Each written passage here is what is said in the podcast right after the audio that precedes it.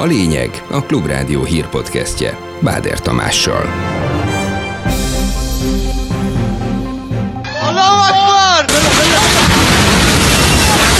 Majd száz éve nem pusztított ilyen földrengés Törökországban és Szíriában. Rengeteg a halott és a sérült is. Itt a közel-keleten a régi épületek szinte kötőanyag nélkül összerakott kövek, tehát ezek nagyon-nagyon sérülékenyek.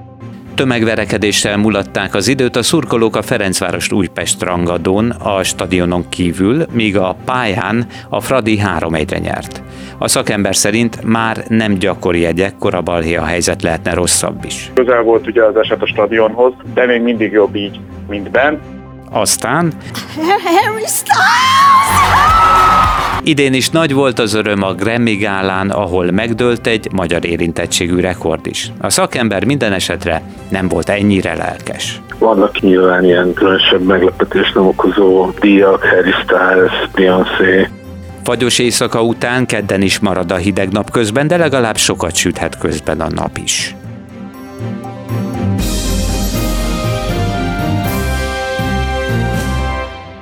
Ez a lényeg a Klubrádió hírpodcastja 2023. február 6-án. Mondom a részleteket.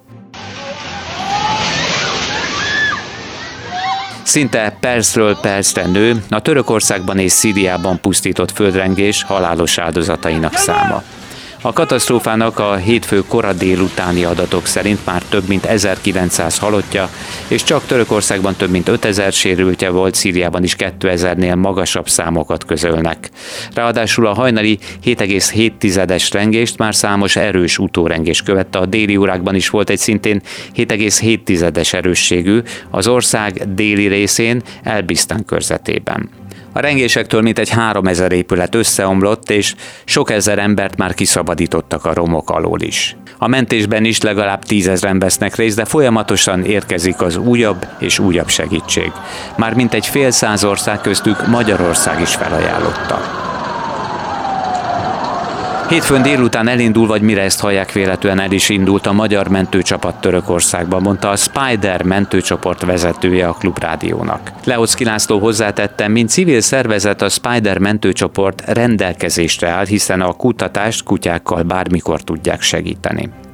Több esetben voltam Törökországban, tehát információkat első kézből kapjuk. Itt mindig az a kérdés a kijutás. Tehát már ott a munka az már az rutinszerű, tehát tulajdonképpen fel van ajánlva a segítség. Ha igénylik, akkor egyértelműen a útba indulunk mi is. Törökország szerte pánik van, és mindenki megmozdult, hogy segíthessen, mondta el Isztambulból a Klubrádiónak Besmárt Viktória mindenki pánikol, próbálja kitálni az emberek, hogy hogyan tudnak segíteni. Van a török államnak egy applikációja, amivel a földrengés áldozatai el tudják küldeni a helyzetüket, hogy hol vannak és hogy milyen segítségre van szükségük, tehát akik a romok alatt maradtak, vagy a házakban bent ragadtak, ez iszonyatosan le van terhelve, tehát meg se lehet nyitni már az applikációt. Twitteren tele van minden olyan kiírások, ahol a címüket adják meg az emberek, beragadtak a romok alá, milyen segítségre van szükség. Itt Isztambulban gyűjtjük a ruhákat, a takarókat, élelmiszereket, ezeket mi is visszük majd el. Az elmúlt száz év legerősebb földrengése rázta meg Törökországot és Szíriát emlékeztetett Tóth László szeizmológus. A Klubrádiónak a szakember azt mondta, ez a terület tektonikailag rendkívül aktív,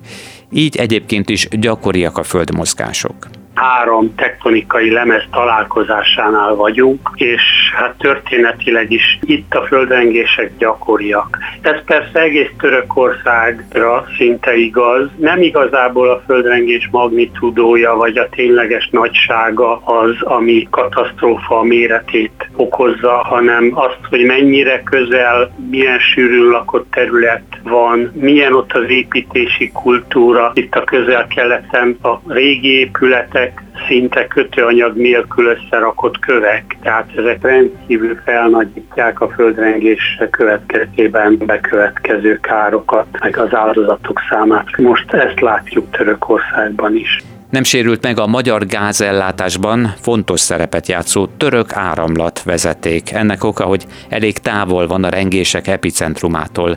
Közölte hétfőn délután az üzemeltető.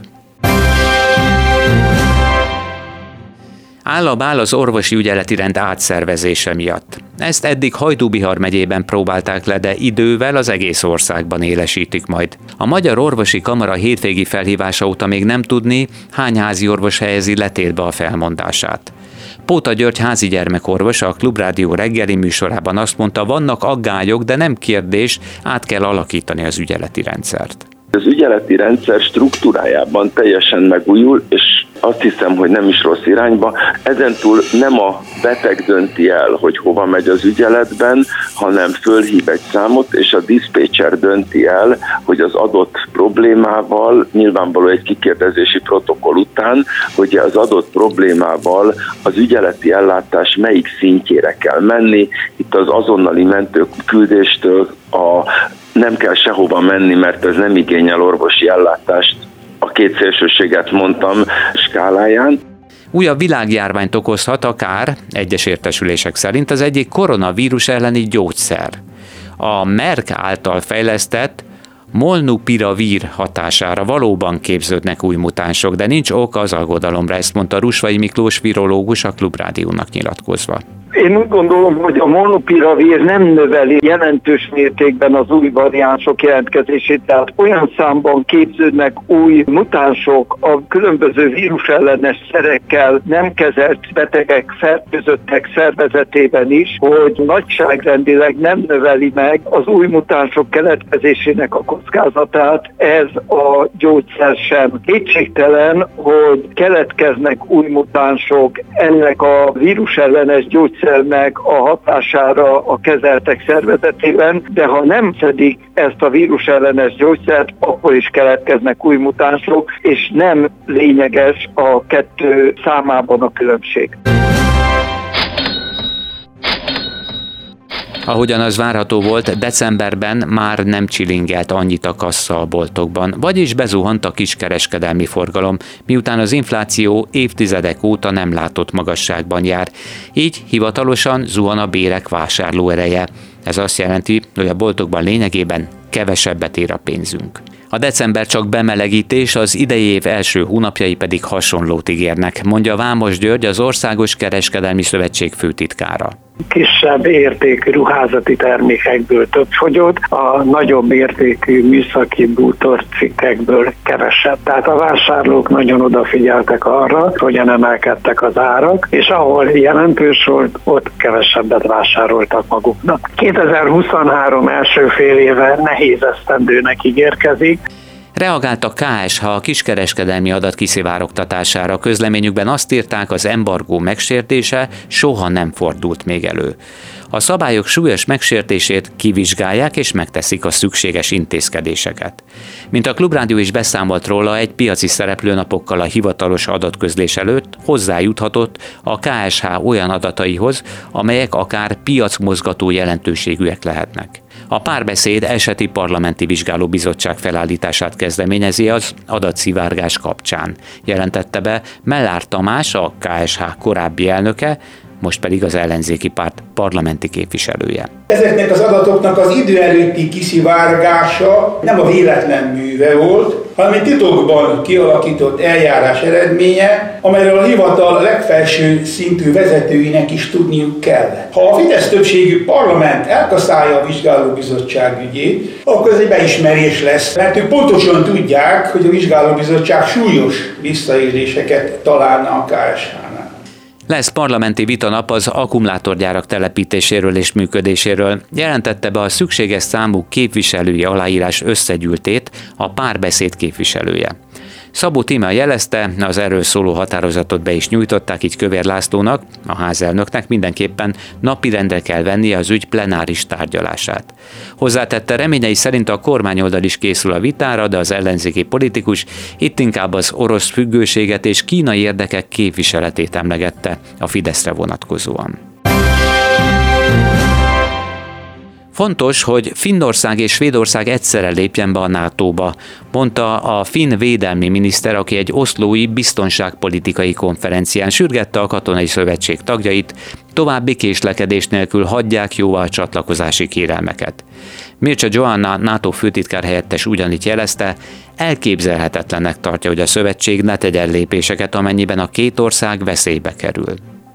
Norvégia a következő öt évben összesen 75 milliárd norvég koronával átszámítva több mint 2600 milliárd forinttal támogatja Ukrajnát, jelentette be az oszlói kormány. Az ország miniszterelnöke előzőleg norvég ellenzéki vezetőkkel is találkozott ez ügyben. A skandináv állam a világ egyik vezető földgáz és kőolaj exportőre. Az ukrajnai háború óta nagymértékben emelkedtek a gázárak, így Norvégia is jelentős bevételekre tett szert. Csehország és Észtország nem bolykottálja a 2024-es Párizsi olimpiát, még akkor sem, ha azon indulnak orosz és fehér orosz sportolók. Az elmúlt napokban a balti államok közül Lettország és Litvánia, továbbá Lengyelország is a bolykot mellett tette le a voksát, ahogyan Ukrajna is kilátásba helyezte távol maradását. A NOP szerint a semleges színekben indulás egyik előfeltétele, hogy az orosz és fehér orosz sportolók aktívan nem támogatják az ukrajnai háborút. Újabb hat orosz atléta kapott versenyengedélyt a Nemzetközi Szakszövetségtől. Ez egyelőre márciusig érvényes, a testület akkor határoz majd arról, hogy az év további részében is indulhatnak-e. Jelenleg Oroszország 79 atlétája vehet részt nemzetközi viadalokon. Ez az! Itthon nem marad balhé nélkül a hétvégi Ferencváros Újpest rangadó. Ezúttal az Üllői úthoz közeli új MVM Dom parkolójában csapott össze a két tábor, de a közelben lévő rendőrök szerencsére hamar véget vetettek a tömegverekedésnek. A Klubrádiónak iratkozó sportközgazdás szerint az elmúlt években sokkal biztonságosabbak lettek a stadionok, és a stadionon kívüli szurkolói összecsapások is jóval ritkábbá váltak, mondja Szabados Gábor. Ez az! Ez az! Nem arról van szó, hogy minden magyar futballmeccs előtt ilyesmi történne. Ez most tényleg egy kivételes eset, évek óta nem fordult elő ilyesmi, és korábban azért ez sokkal rendszeresebb volt. Az se jó, hogyha ez a stadionon kívül, mert azért viszonylag közel volt ugye az eset a stadionhoz, de még mindig jobb így mint bent. Óriásit fejlődött ezekben a körülményekben a magyar labdarúgás az elmúlt években, sokkal jobban ki lehet szülni az esetleges rendbontókat. Ez egyértelműen abba az irányba hat, hat, hogy a magyar futball piaci alapon több bevételt tud szerezni, mert szurkolókat tud megnyerni. Nyilván jó lenne, hogyha a stadionon belül sem skandálnának semmi olyat a szurkolók, amit ki kell sipolni. Gyerekkel is úgy ki lehessen menni, hogy ne kelljen aztán utána magyarázkodni. Ez egy jóval nehezebb feladat. Tehát az MLS-nek ugye vannak törekvései, hogy ilyenek miatt büntetéseket oszt a csapatoknak, de nem nagyon tudják ezt meggátolni, és azt gondolom, hogy ez rövid távon nem nagyon fog megváltozni. And the Grammy goes to, you can read it, Harry Styles! Nagy volt az öröm, mint hallhatták, Harry Styles kapta az év album elismerést a Los Angeles-i Grammy gálán. Harry's House című lemezével a legjobb pop vokálalbumok és a legjobb hangmérnöki munkáért járó nem klasszikus albumok között is győzött.